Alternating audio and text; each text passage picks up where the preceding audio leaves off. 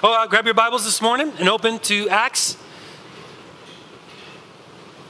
And uh, we'll be picking it up in uh, chapter six, uh, right from where we sort of left off last week. Now, last week I had done like a, a whole survey of really um, the beginning of Stephen's uh, problems, if you want to look at it that way, the beginning of um, him being um, brought before the council and uh, what that led to, and then sort of a, a very brief kind of survey of what was in his speech and then the result of that, and how um, God is working through all of the, the choices and decisions in our lives, but also um, he's, he's exercising his choice. And this is good news for us. This is not bad news. And um, I want you to, um, real quickly, uh, if you can rewind this far, uh, um, you, you sometimes would say uh, nursery rhymes, and um, And uh, you didn't actually understand the content of the rhyme and uh, what the what the what the message behind it was until maybe sometime later. Like "Ring Around the Rosies."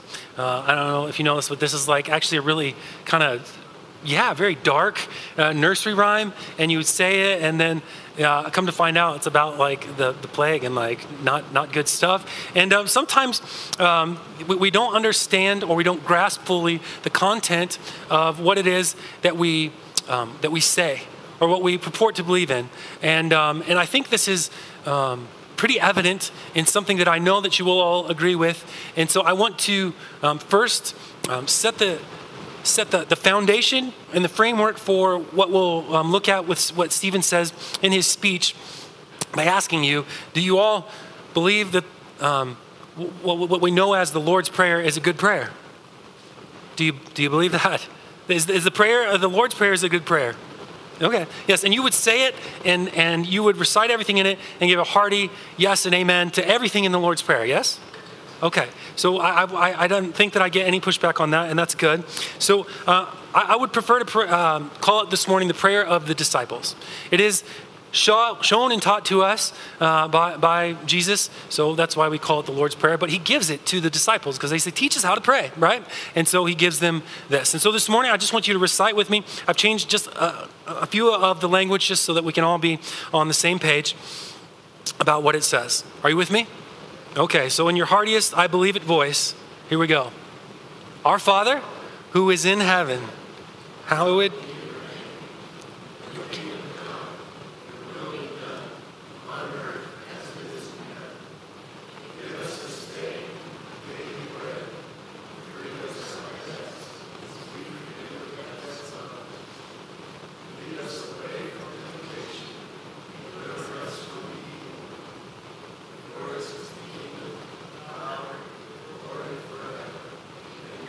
Amen. Okay, so I put the parenthetical, yours is the kingdom, power, and the glory, because I think that's a good refrain. Uh, it's not in the original that uh, Jesus gave to the disciples, but it's a good thing. And um, so I left it there. Now, what I want to do now is unpack for you what you just said that you believe in, and a hearty amen to, so that you can understand what it is that Jesus gave the disciples that they should pray for and what they should believe in. Are you with me? You don't have to read this. I'm just going to give it to you. Our Father, who is in heaven. So essentially here, um, Jesus is telling the disciples to approach God in a specific way and acknowledge where it is that this God is. So he says, highest God in the heavenly places, we approach you as your children, right? We're calling him Father, and yet he, he is so high and glorious and in places we cannot fathom and imagine. And yet we get to approach him as our, uh, his children with respect and trust and dependence. Just in the first line, our Father who is in heaven, okay? Now, God, great and glorious is your powerful name, the name that you have given yourself, Yahweh, I am. That means the God who is, the God who was, the God who will be. It is, I am who I am, I will be who I will be. He is transcendent in that way. Your name is above all. It is you, uh, it is who you are. It is, his name is who he is. And we ask that you would increase in renown and respect among us, so that you receive the glory and honor you are due. That's the, the idea of hallowing something, right? It's, it's, it's glorious, it's respected, it's, it's, it's raised in honor. We're asking, we're inviting God, we're pleading with him to make it more so. Hallow your name further so that it can receive the glory, honor, and respect that it is due. Grow your kingdom here. Increase your kingdom in us and through us. Your, your kingdom come. The, the kingdom of heaven should come here And it, and it happens to do that in us and through us. Let your will be done, God. We submit ourselves so that your plans and your purposes can be accomplished in us and through us. Your kingdom come, your will be done. Make earth increasingly like heaven in our living.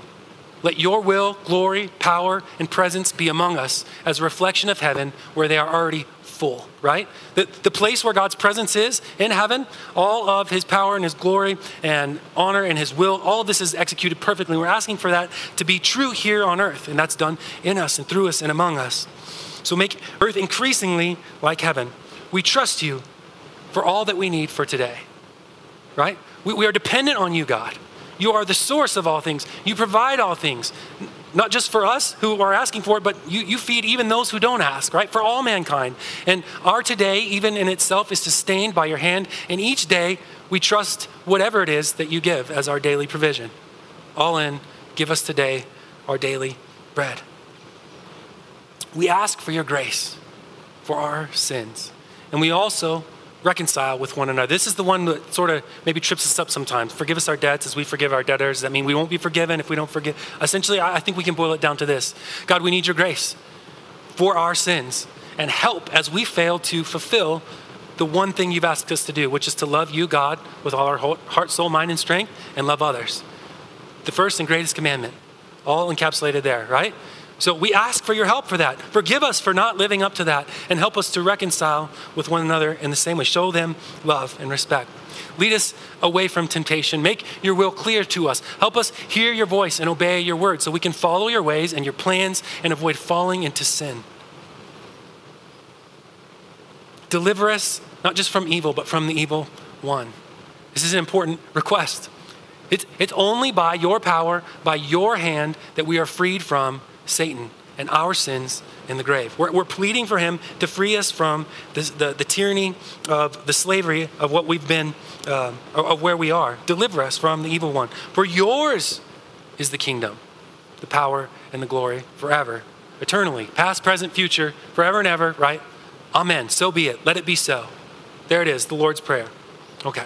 Now, much like the nursery rhyme, like, you know, Ring Around the Rosies, if you, if you don't say the Lord's Prayer, thinking all those things, you're, you're not, uh, it's not a problem, but have you ever considered what it is that you're actually saying, what you're actually declaring, what you're actually advocating, what you need in the Lord's Prayer? And all of those things point to a God that you're advocating to do something that we generally resist him and pretend that he cannot do, which is to intervene in your life and to control your circumstances and to bring about his purposes and to make his name even greater than it already is. And all of these things are an invitation asking God to intervene. And yet we want to say, but God, leave me free to do whatever I want. And yet we know if we God leaves us free to do whatever we want, we're going to be hopelessly lost. That's why we pray for him to, to please deliver us. Yes? And so the content of the prayer is very important. Have you considered what prayer even is? It's, it's an expression of dependence. I'm, I'm asking you because I can't do this for myself. You're inviting God and, and, and expressing your total need to him. So that without God's responsiveness to prayer, it's, it's, a fut- it's a futile exercise. It's a silly thing to even pray if you don't believe that he can respond or that he will respond or that he should respond. That's really important because it, it has everything to do with what your faith is in, and how you perceive God has everything to do with how your faith operates. And when I say faith, I, I use that word very generically and, and categorically this morning because I think um, we, we, we, we place our faith in the wrong places because, because specifically we limit our understanding of who God is, and we limit who God is, and we want to put him in a box. And we stick him in this little picture frame, right? And what happens this morning in the testimony of Stephen is he paints this grand narrative picture about a God who does not fit within the picture frame and how he exceeds all expectation. And not only is he the one that, um, that doesn't fit inside the picture frame, but he's the one that has designed the picture, and he's the one that's painting the picture. And yet he's doing it through the hand, if you will, of men. And uh, I, I tried to uh, express this last week. Sometime my, my uh, me telling you what's in my brain never is probably a good idea, but then also trying to explain the, the, the word picture of it is, is even less so. So I remind you of this, um, this famous painting of uh, Norman Rockwell, and he's doing a self-portrait, and I, I've, uh, I've doubled it so that now Norman Rockwell is painting a picture of Norman Rockwell painting a picture of a picture, okay? So you have a picture within a picture, and we look at that and we go, that's neat. That's cool, and uh, this is what's happening in the narrative. But I'm gonna add one more thing, because I said, even though you see the picture and you see what's happening, what we actually see is Stephen telling the story that was told to him about what the Holy Spirit is doing through the picture that's painting the picture of who God is. And the hand that you perceive that had to, the picture didn't just come to be by Norman Rockwell creating it. You, you can you see a picture, you go, oh, that's neat, that's cool, but um, the picture didn't paint itself, the, the paintbrush didn't paint it, and, and so somebody had to create this piece of art. You see it. And so this morning I want you to understand that um, Stephen's life itself is a testimony about how God works in the grand narrative of humanity. And then his testimony is a recap of the grand narrative of humanity, of redemption. And then the whole story of Acts is the story of the grand narrative of redemption. And when we lose the grand narrative, we get focused on the detail, and we kind of pick apart and we grab the one part that we need or we think we need for today, and we place our faith in that thing. And that's just to confine God into the box where, where I, I can manage him. I know what I get in return for what I put in. And the fact of the matter is, more often than not, we, we, we think that like this, this coin of faith, I drop the coin of faith in and I receive from that eternal life, because that's what's been, been guaranteed to me. And um, that, that's not the picture that God's drawing. And, and more often than not, we, we don't actually drop the, the faithfulness coin. We, we drop the wrong coin. We're not actually more on a, on a, uh, on the, on the whole. You want to look at the whole picture. How often are you doing the right thing? I tried to point this out last week. Very, very rarely do we have our, our faithfulness uh, as a perfect record. I would not want to point to my record of doing good and right and being faithful to all that God's asked me to do as the reason why he saved me, right? As the reason why he should respond faithfully to me. So it's not our faithfulness that begets his faithfulness. So there's something else that you, you have to be putting your faithfulness in, and that's him. So it's, it's the reverse of what you think. Um, well, I'm putting my faithfulness in my doing, and then he'll respond to me. And that's not the picture that's being painted. So before we get to the text this morning, let me pray for our time together, and um, we'll see what the Lord would speak to us through his word this morning. Father, I pray that you would help us and help me, that we would um, behold you truly this morning, not in um, a version of you that we create in our minds, not in a limited way, that we want to have a God that we manage and that we can control. God, that we would see um, all that you've done in the past and what you're doing now, what you promised to do. Father, that that might give rise to faith in our hearts. So I ask that you would speak now through your word. Uh, just pray that you would keep my lips from error. Um, bind distractions from our hearts and our minds this morning. And um, give us humility to receive what it is that you'd speak in your truth this morning. God, we ask that you would do this for us by giving us the ears to hear your voice in your word. We can see who you truly are, even a small glimpse of it, with spiritual eyes and hearts of flesh, to receive what you would want to do. We love you, and we ask this in Jesus' name. Amen.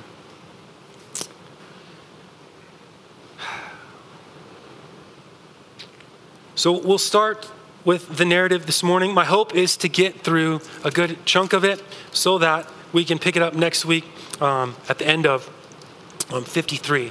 But even if we don't get all the way through the end part of that, um, what you need to track with is the story of, of Stephen and what he's, why he's telling the story, who he's highlighting, why he's highlighting it. And I want you to ask the kinds of questions like, is this a God who's limited to a certain place? And is this a God who's limited to a certain time? Is this a God who only responds to faithfulness? Is this a God who is, is, is limited in any capacity? Because you've not come to a God who is only faithful as far as you are faithful.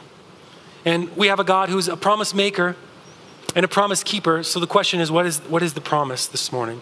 And so Um, well, if you've, uh, just to catch up on the narrative, um, Stephen, remember, is a Hellenistic Jew. He's appointed to this uh, this vocation inside the church of ministering to the tables. He's gone out into the world, and he's doing great signs and wonders. It happens in the synagogue of the freedmen, and because of his testimony, because of um, what it is that he's saying, he receives a lot of pushback, and there's some debates that are happening, and it says that the content of what it is that Stephen is speaking is, is so wise and so spirit-filled that no one is even able to answer him. We find that in verse ten of chapter six. They could not withstand the wisdom and the spirit with which he was speaking. So what do you do when you don't have an answer? Well, they panic, right? They secretly instigate men who said, we have heard him speak blasphemous words against Moses and God. There's the first two. They say they're, they're going to make some false accusations, and they fall in four different categories. And so the first is Moses and God.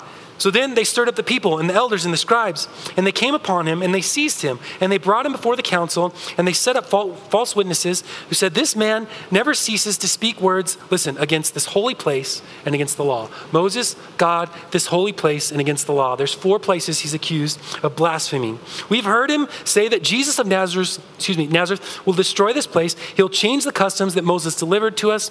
And gazing at him, all who sat in the council saw his face was like that of Uh, what was like the face of an angel. I said we'd get to that, but I really meant next week. So come back for the explanation. You're welcome. Okay, so uh, it's it's really good explanation, I promise. Okay, so, and the high priest said, are these things so? So now Stephen's going to give his apologetic. Um, in, in First Peter, uh, we, we're told that um, we should always uh, be prepared. We should always be ready to give a reason for the faith and the hope that we have, right? And, and that word for the reason is apologia, which is the word we use to say apologetics, or an argument for God. And that's exactly what Stephen's going to give. And he, what he's going to do is going to tell a story about these people, responding directly to the accusation that they give him. The, the, four, the four blasphemies he's been accused of, he, he's going to highlight how this God is not um, presented in the way that they believe that he is presented. And so he's going to start with Abraham. So here he goes. Brothers and fathers, hear me. The glory of God appeared to our father Abraham when he was in Mesopotamia, before he lived in Haran. And he said to him, go out from your land and from your kindred and go into the land that I will show you. Then he went out from the land of the Chaldeans, and he lived in Haran. And after his father died, God removed him from there into this land which you are now living. If you're not um, totally versed in the story of Abraham, that's fine. Uh, I'll give you the highlights uh, that you need to know. The first thing that he points out is that the guy that they credit to receiving the first promise, the one that they call their father, importantly, because he's the, the one who the original covenant was made with, Abraham, right?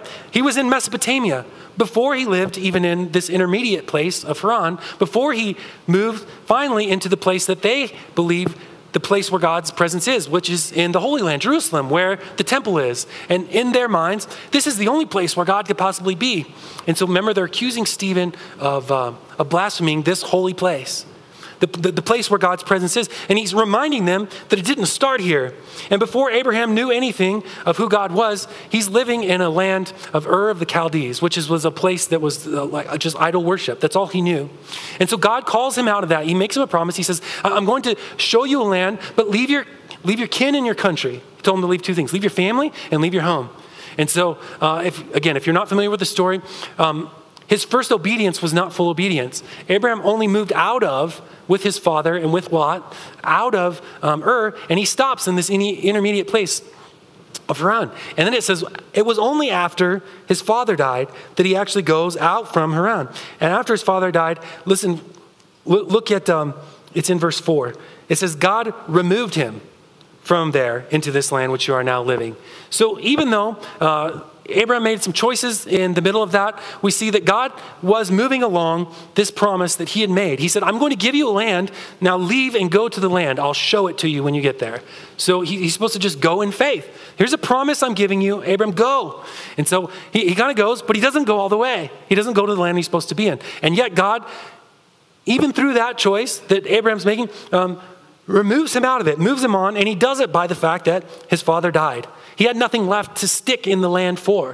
There was no, there was no reason to stay anymore. So finally he moves out, and he moves on, but he takes Lot with him, another fateful decision, if you want to say. Because if, again, if, if you track with the rest of the story of Abram, Lot becomes a proverbial thorn in Abram's side. And he, he ultimately is um, the reason why um, So, so uh, they, they're, uh, there's some, some strife between Abram and Lot. Uh, they choose different ways. God is with Abram. He blesses Abraham's uh, land. But uh, Lot ends up living towards Sodom and Gomorrah, if you know that story, right? And eventually, uh, Lot gets carried off by, uh, he gets captured. Abram goes and rescues him with men. And on the way back, uh, he meets Melchizedek, who is the first instance of uh, this, this pre-incarnate Christ. Jesus before Jesus was Jesus in the flesh. And so that's Abram's interaction. But all that's brought about by this first promise. Um, track with me, look at verse five. Yet he gave him, even though he promised it, he gave him no inheritance, not even a foot's length. But he promised to give it to him as a possession and to his offspring after him. Though he had no child, God spoke to this effect. So here's what God promised him, that to his offspring they would possess it, but his offspring would be sojourners in the land belonging to others who would enslave them and inflict them for four hundred years. So I said last week, um, you think that you need the why, because if you had the why, that somehow that would make it worth it. And I said, the problem is you're so transactional that even with the why, you'd probably decide it wasn't worth it. And here's a case of that. If I said to you, hey, your, your, your kids are gonna be enslaved for four hundred years, but eventually they're gonna have a place to live, you might go, that sounds like a long time to have my people enslaved. And you might wanna back out of that deal. Do you see that? And even though that was the case, God promised it to him. He didn't give it to him, but he did tell him for four hundred years, they're gonna be foreigners in this land and they're gonna be subjected to slavery. But he makes a promise even in addition to that in verse seven, but I will judge that nation that they serve, said God. And after that, they will come out and they will worship me in this place. And he gave him the covenant of circumcision. So importantly, I want you to notice that God make a, makes a promise to Abram, doesn't ask him for anything in return, uh, and, and uh, it's in effect. And um, it was only after that that he asked for something from Abraham to show that they are in covenant, which is the circumcision. That becomes important later. So Abraham became the father of Isaac, and he circumcised him on the eighth day, showing that he was a child of promise, a child of promise. This becomes an important theme now because um, Abraham's the first one that's chosen, and uh, it says that he leaves the land with his father. So now, if you think about it, Abraham's actually a chosen son. He's a, he's a chosen child through which the promise is going to come. And this wasn't the first time that there was, there was the promise that, that was going to come. And this is all the way back into Genesis, really at the beginning, where the fall happens and the garden collapses and paradise is lost. And the important thing that was lost is the presence of God. And this is the story that God's been telling. How is he going to reconcile that problem? How does God get back to be with his people? He's going to do it through a promised seed, a promised seed. So Abraham is the first promise receiver of that seed, and he passes it on to his son, Isaac. Isaac was circumcised on the eighth day. Isaac um, became the father of Jacob, and Jacob of the twelve patriarchs. He jumps over some important stories. Isaac did not have uh, a straight line kind of life. Jacob did not have a straight line kind of life. Jacob was also a chosen son. Jacob was the younger son. Jacob was Esau's younger son. Remember, he, he stole the birthright and uh, from Esau, and um, but he becomes the carrier of the promise, and he calls them the father, uh, Jacob, who's the father of the twelve patriarchs. These are the guys that they now credit. When I say they, this is the Sanhedrin and the Jews, the faithful Jews, um, not believing in Christ, who they credit with um, being the only purveyors of the promise. Then he says, the patriarchs, excuse me, jealous of Joseph, sold him into Egypt, but God was with him.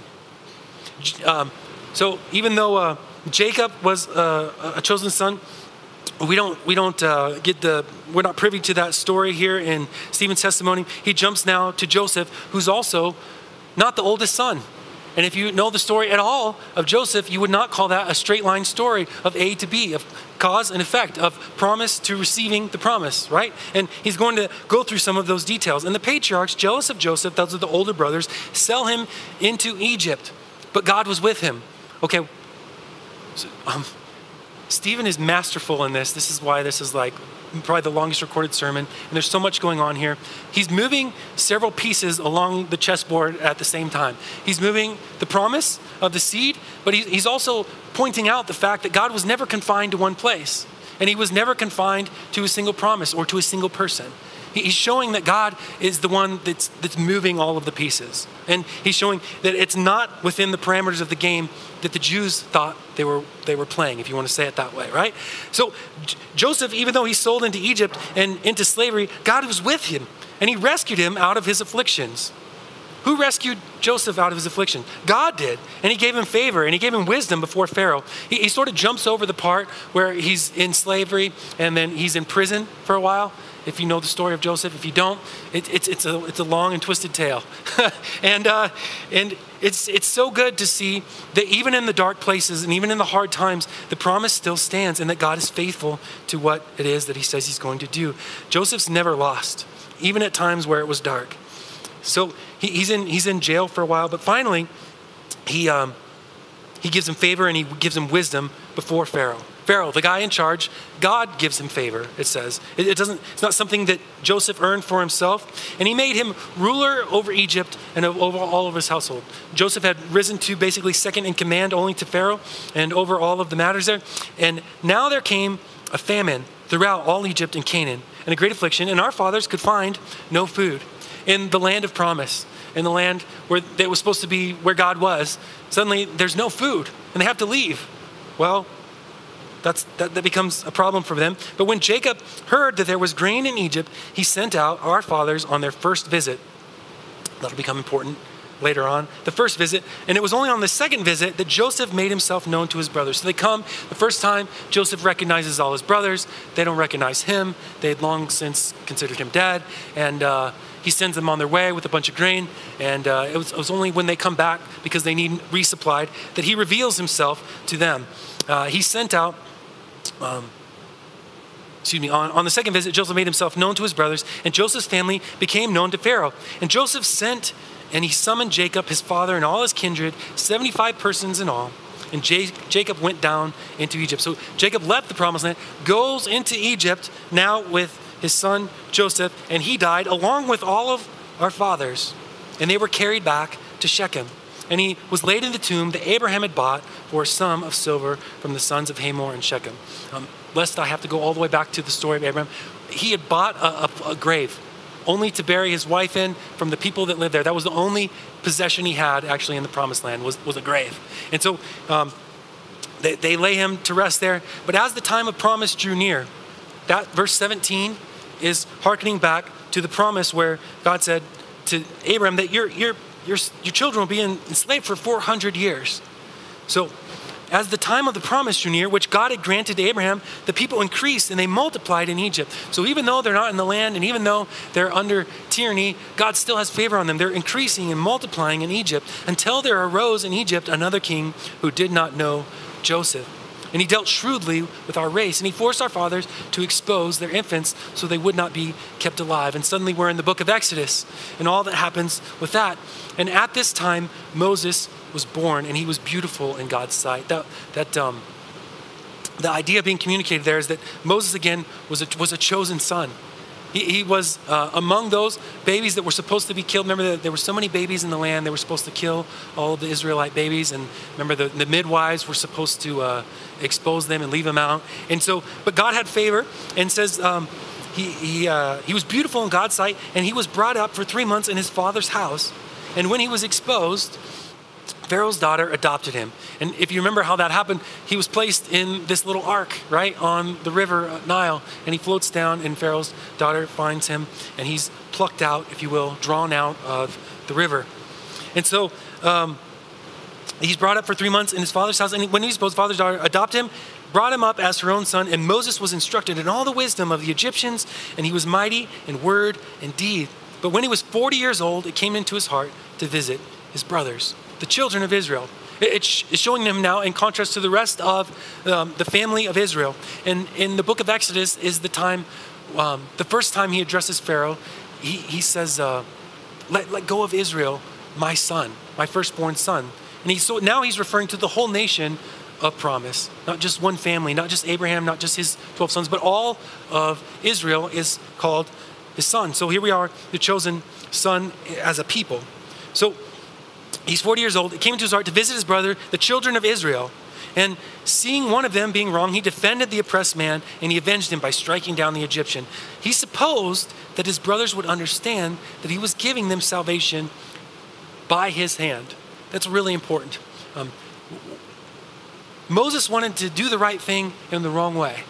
Um, and if you rewind to the story of um, Joseph, he wanted to do the right thing that God had called him to, but he had done it in the wrong way. When he uh, had this dream that uh, he was going to be great and all of his family would serve him, he immediately announced that to his family. And he said, I'm going to be great and all of you are going to bow down to me, which never goes well, right? Especially when you're the youngest son and already clearly favored by your father. And so uh, so he messes up. And if you just rewind through the story of um, everybody that's been listed so far, there's always a moment where they take matters into their own hands. Abraham does the same thing. Abraham's promised a child, and he doesn't quite understand how that's going to happen. And so he decides to have a child, not with his wife, but with his concubine. And that presents Ishmael, who's Ishmael is actually the firstborn son. And Ishmael's not the son who carries the promise. And so you see again, the chosen son, the chosen promise is, is a line that's being happened. And it always, um, it's always in spite of the fact that man tries to get his hands around actualizing the promise that God gives. Do you see this? Okay, so the theme is repeating. So again, it's masterful what, what Stephen's doing in making his case here. So uh, Moses decides he's going to free uh, his brothers by his hand, but he can't. They did not understand. And on the following day, he appeared to them as they were quarreling, and he tried to reconcile them, saying, men, you are brothers. Why do you wrong each other? Again, uh, the first time his bro- the brothers visit Joseph in Egypt, remember, they don't recognize him, but it's on the second visit that he recognizes. This time, Moses tries to free his brothers and they don't, quote unquote, recognize him as the deliverer. And so it goes poorly. He says, who, who are you? The man who is wronging his neighbor thrust him aside. Who made you ruler and judge over us? Do you want to kill us as you killed the Egyptian yesterday? At this retort, Moses fled. He became an exile in the land of Midian, where he became the father of two sons. So he, he's back in Midian now. And now when they, when forty years had passed, an angel appeared to him in the wilderness of Mount Sinai. Again, is, is Moses in Jerusalem? No. Is he in the promised land at all? No, he's in the wilderness, and this is where God appears to him in a flame, in a bush. When Moses saw it, he's amazed at the sight. And as he drew near to look, then came the voice of the Lord. I am the Lord, God of your fathers, Abraham, Isaac, Jacob. Moses trembled. He did not dare to look. Then the Lord said to him, take off your sandals from your feet, for the place where you're standing is holy ground. Is it holy ground because it was the promised land? No. Is it holy ground because nobody walked on it before? No. Why is it holy ground? Because God's there. Because this is where the presence of the Lord is. And God announces himself, I have surely seen the affliction of the people who are in Egypt, and have heard their groaning, and I have come down to deliver them. I've come down to deliver them. And now, come, I will send you to Egypt. You, you see both things there, that God says, I, I, I've seen what's happening. I'm going to come deliver them. I'm sending you to deliver them. It's, it's the actions of Moses that are actualizing what it is that God's doing. And so you see not that, um, not that it's, it's, it's, it's, it's um, Moses' hand alone, but it's God's hand through Moses' actions and through his obedience. And Moses, whom they had rejected when? The first time, saying, who made you ruler and judge? This man God sent, both ruler and redeemer, by the hand of the angel who appeared to him in the bush. This man led them out. This man being now Moses, led them out, performing wonders and signs in Egypt and at the Red Sea in the wilderness for forty years. And so if you want to just track through the plagues, right? And then the massive exodus, and then being trapped at the Red Sea. All of this is God's um, God's doing. All of it is, is uh, God's hand bringing about all of these things. This is the one who was in the congregation of the wilderness with the angel who spoke to him as, at Mount Sinai. So he wasn't just the angel who was in the burning bush. He's also the angel who was in the congregation in the wilderness. Our fathers refused to obey him, and they thrust him aside. So they're saying Moses, even though he was the chosen one, and he was the deliverer, and he was the ruler and judge, the, that um, they rejected him, just like they had rejected Joseph, right? And just like they had rejected all those that God had brought um, before them to rule over them. Our, our fathers refused to obey him, and they thrust him aside, saying to Aaron, make for us gods who will go before us. As for this Moses who led us out from the land of Egypt, we do not know what has become of him. Now, stop for a second in this story. This, this bears a little bit of time for us. In the story of the Exodus, God's delivered the whole nation by incredible signs and wonders, right? You got the ten plagues, you got the Red Sea. He's provided them with manna and, and, and, uh, and quail. I mean, the whole thing is just like astounding. And then um, God says he's going to show up, remember? And he's prepare yourself. And this is where the law is given at Mount Sinai. And uh, while Moses is up on the mountain, receiving the law, manifestation, the top of the mountain's on fire. Remember, great thunder. Everybody's terrified for their lives. They don't want God to speak anymore. And they decide, instead of that, make us gods who we, who we can, who we're familiar with, that we like, that we can manage. This is what they implore Aaron to do, if you forgot the Exodus story. So even though all of this incredibleness has happened, they have all of this testimony of who God is and what he can do and who he will be for them. They decide instead, we want a God we can manage. And so they ask him to make gods of gold, right? So uh, Aaron complies, right? Uh, um, they implore him um, to, uh, to make gods who will go before us. As for this Moses who led us out from the land of Egypt, we don't know what's become of him. And they made a calf in those days, and they offered a sacrifice to the idols. And they were rejoicing in the works, listen, of who? Of their hands, it says. They're so pleased with the God that they've made. Remember, Moses comes down, and he sees all the revelry, and he's just devastated. And he, what he does do, he breaks the law. He, he breaks the law that God had given him. God turned away, and he gave them over to worship the host of heaven. Now, um, what Stephen does is he jumps over all of the reconciliation that happens after that, and how God, um, how Moses goes and he intercedes for the people. And um, but but eventually, essentially, he's saying this: look, you you turned away, and then he gave them over to worship false gods, essentially. And so he's going to show how that's the case. And uh, so he asked through the prophets, "Did you bring to me slain beasts and sacrifices during the forty years in the wilderness of the house of Israel?" Part of um, God saying, I'm going to come, my presence will be with you. He gives them the temple and the tabernacle, and part of that is the sacrifices. But in the wilderness, they don't have, they don't have all the sacrifices, do they? And so he's saying, did you, did you offer to me sacrifices when you were forty years in the wilderness? And the answer is, is no. So you, you took up instead the tent of Moloch and the star of the god of Raphon, the images that you made to worship, and I will send you into exile beyond Babylon. So they had... Um, They had given over uh, worship of the true God to these false gods. We'll talk about those next week. And our fathers had the tent of, of witness in the wilderness, just as he spoke to Moses, who directed him to make it according to the pattern that he had seen. So now he's going to turn his attention to the other blasphemy. So they talked about, remember, Moses, God, this holy place, and the law. So this holy place also being the temple. But he said, look, w- was the temple there in the wilderness? No. Our fathers had the tent of witness. Uh, and it was Moses who who, uh, who was directed to make it, and they put it up wherever they were at. Verse forty-five, our fathers in turn brought it in with Joshua when they deposed the nations. So the tent of wilderness, or tent of witness didn't just stay in the wilderness. It went with them as they deposed the nations. Then God drove out um, before our fathers, so it was until the days of David, who found favor in the sight of God. David was not the original chosen son. He's the son of Jesse. He, he wasn't he wasn't the guy that uh, stood head and shoulders above everybody else. Do you, do you know this? And so he again is, uh, David represents another chosen son of which would carry the promise. He found favor in the sight of God, and he was asked to find a dwelling place for the God of Jacob.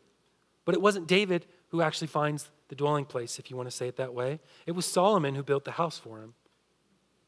Now, after all that, recounting the story, recounting the different carriers of the promise, and how God had worked through all of the failures and uh, rejections of his chosen uh, deliverers and his people, he says this: yet the Most High does not dwell in houses made by hands, and nor is he contained in the images that were made by the um, by the hands of the Israelites in in uh, in the wilderness. Heaven is my throne, and the earth is my footstool. What kind of house will you build for me, says the Lord? Or what is the place of my rest? Instead of uh, affirming their, their vision of who God is. God is the one who resides in the holy place. He's the one that's confined to this little room that we've made for him because he's called it holy. Is that really the place of my rest? Did not my hand make all these things? And then the final word about you, stiff-necked people, uncircumcised in heart and ears, you always resist the Holy Spirit as your fathers did, so do you. Which of the prophets did your fathers not persecute? And they killed those who announced beforehand the coming of the righteous one. Listen to that very carefully. They killed those who announced beforehand the coming of the righteous one, whom you have now betrayed and murdered, whom you received the law as delivered by angels and did not keep it. So he, he points out all of the things that they said he's blasphemed. It was really them who blasphemed. And they've done it by holding it and reforming it into the ways that they want to keep it instead of the ways that it was predicted to come. And it was never, these things were never the point in and of themselves. Um, and that's uh, that's the story that's that's being told. Where where is God in all this? God is always being pictured as the one who's the initiator. God is always the one who's coming. God is the one who's choosing. God's not just in one land or another land. He's not just in the tent and not just in the tabernacle. He's wherever he decides to make his name known. And who's the one that's helping the people forward? Who's the one that's delivering the people? It's not their ideas and their plans and their might. It's God who shows up. It's God who preserves. It's God who is the deliverer. But he cannot dwell in the place where you try to confine him. So essentially what he's presenting is that God has always asked and invited us, human beings, into relationship in faith. And the question was, well, what, well, what is your faith in then? Is, is your faith in your um, ability to know what place I'm in? I've called you to a place and that's the only place I will be. And if you can't get to that place, you don't show up in that place, then you can't be with me. That, that can't be the case because God shows up where Abraham wasn't and tells him where to go. And he's with him all along the way in all of his trials and all of his bad choices.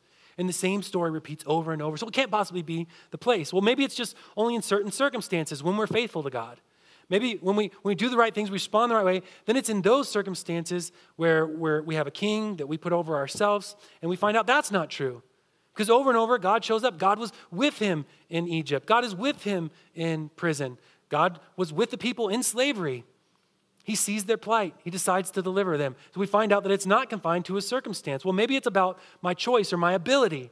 We find out that's not the case because we all throughout the story, they're making wrong, bad choices and deciding to do things for themselves. Well, maybe it's about the law that came down and it's a set of rules so that we could finally make God happy and then he would be among us. And we find that even as before the law even arrives, right? They're building a golden calf. So it's not about the law. None of these things in and of themselves are, are the reality.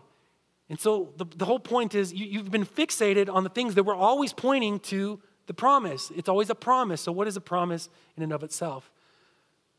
But a delaying of the substance. It's a delaying of the substance. Some, the substance will come. That's what a promise is. It says that the substance will come later. So, so what is the substance? God is not just the promise maker and the promise keeper, but he is himself the promise. That is, that is what we're supposed to have our faith in.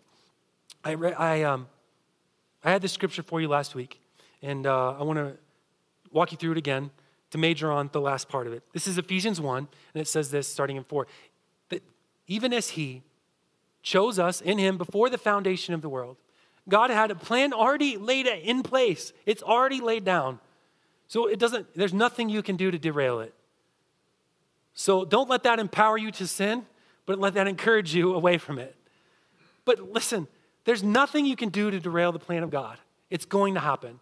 Before the foundation of the world, it's laid that we should be holy and blameless before him. In love, he does this. He predestined us for adoption to himself as sons through Jesus Christ according to the purpose of his will.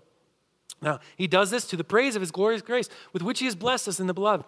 In him we have redemption through his blood, the forgiveness of our trespasses, according to the riches of his grace.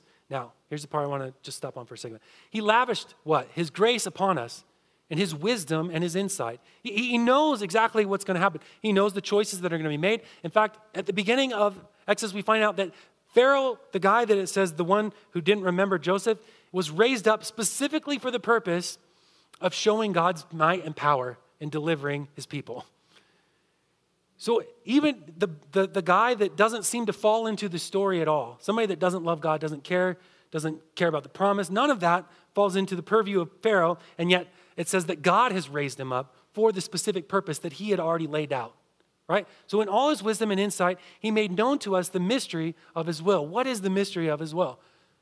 According to his purposes that he set forth in Christ, that as a plan for the fullness of time, what is he doing? He's uniting things. Uniting is, is, a, is, is a relational word. He's reconciling, if you want to say it that way. He's bringing things that were separated back together. That the presence that was lost in the garden, that's been the story the whole time. How will God's presence come back to be with his people? And there's your answer. The plan for the fullness of time was to unite all things in him, in him being Jesus, things in heaven and things on earth. The things in heaven where God's presence is fully, right? Remember Lord's Prayer, God in heaven, bring it to earth.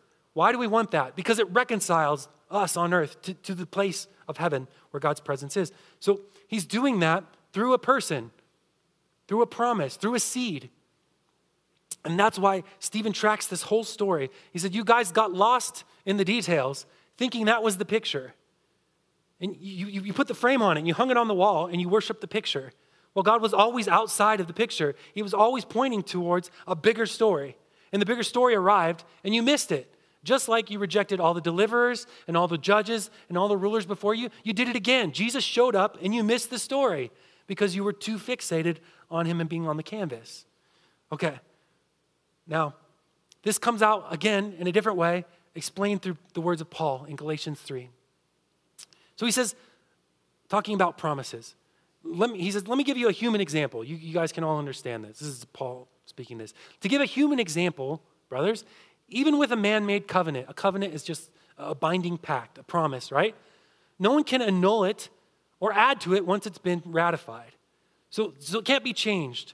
So now I just want you to think for a second, what kind of promise was made and ratified that couldn't be changed? It was the promise that was made to Abram. I'm gonna give you a place and a people, okay? I'm gonna give you a place and a people and that all, all the world will be blessed through your seed. That's the promise. Now, the promises were made to Abraham and to his offspring. That's the promise that was made. It does not say, and to his offsprings. This was where they, this is where they missed it. They thought, well, Abraham's our father, and we're his children, and we are the recipients of the promise. And, and Paul's like, no. It says offspring, not offsprings, referring not to many, but referring to one. One offspring, and to your offspring, who is Christ. So they missed the plot, because it was always pointing the promise to a person, which was Christ. seventeen, this is what I mean. The law, which came four hundred thirty years afterward, after the promise was made, does not annul a covenant previously ratified by God. Let me put that in different words for you. The law was not the reason why you're reconciled to God. Your ability to hold it up or put it into place or make rules around it so that you adhere to it was not the reason why God's presence was here. The reason why God came was because he promised to do it. It was previously ratified by God. And that would make the promise void. Why would that make the promise void? For if inheritance comes by law, it no longer comes by promise. But God gave it to Abraham by a promise. And Paul says the same thing in Romans four. If, if, uh, if, if you get something as a worker, it's counted as a wage, not as a gift. And so he's trying to make the same case with Jesus. The promise is something that you didn't work for. It's something you can't confine, something that you can't contain.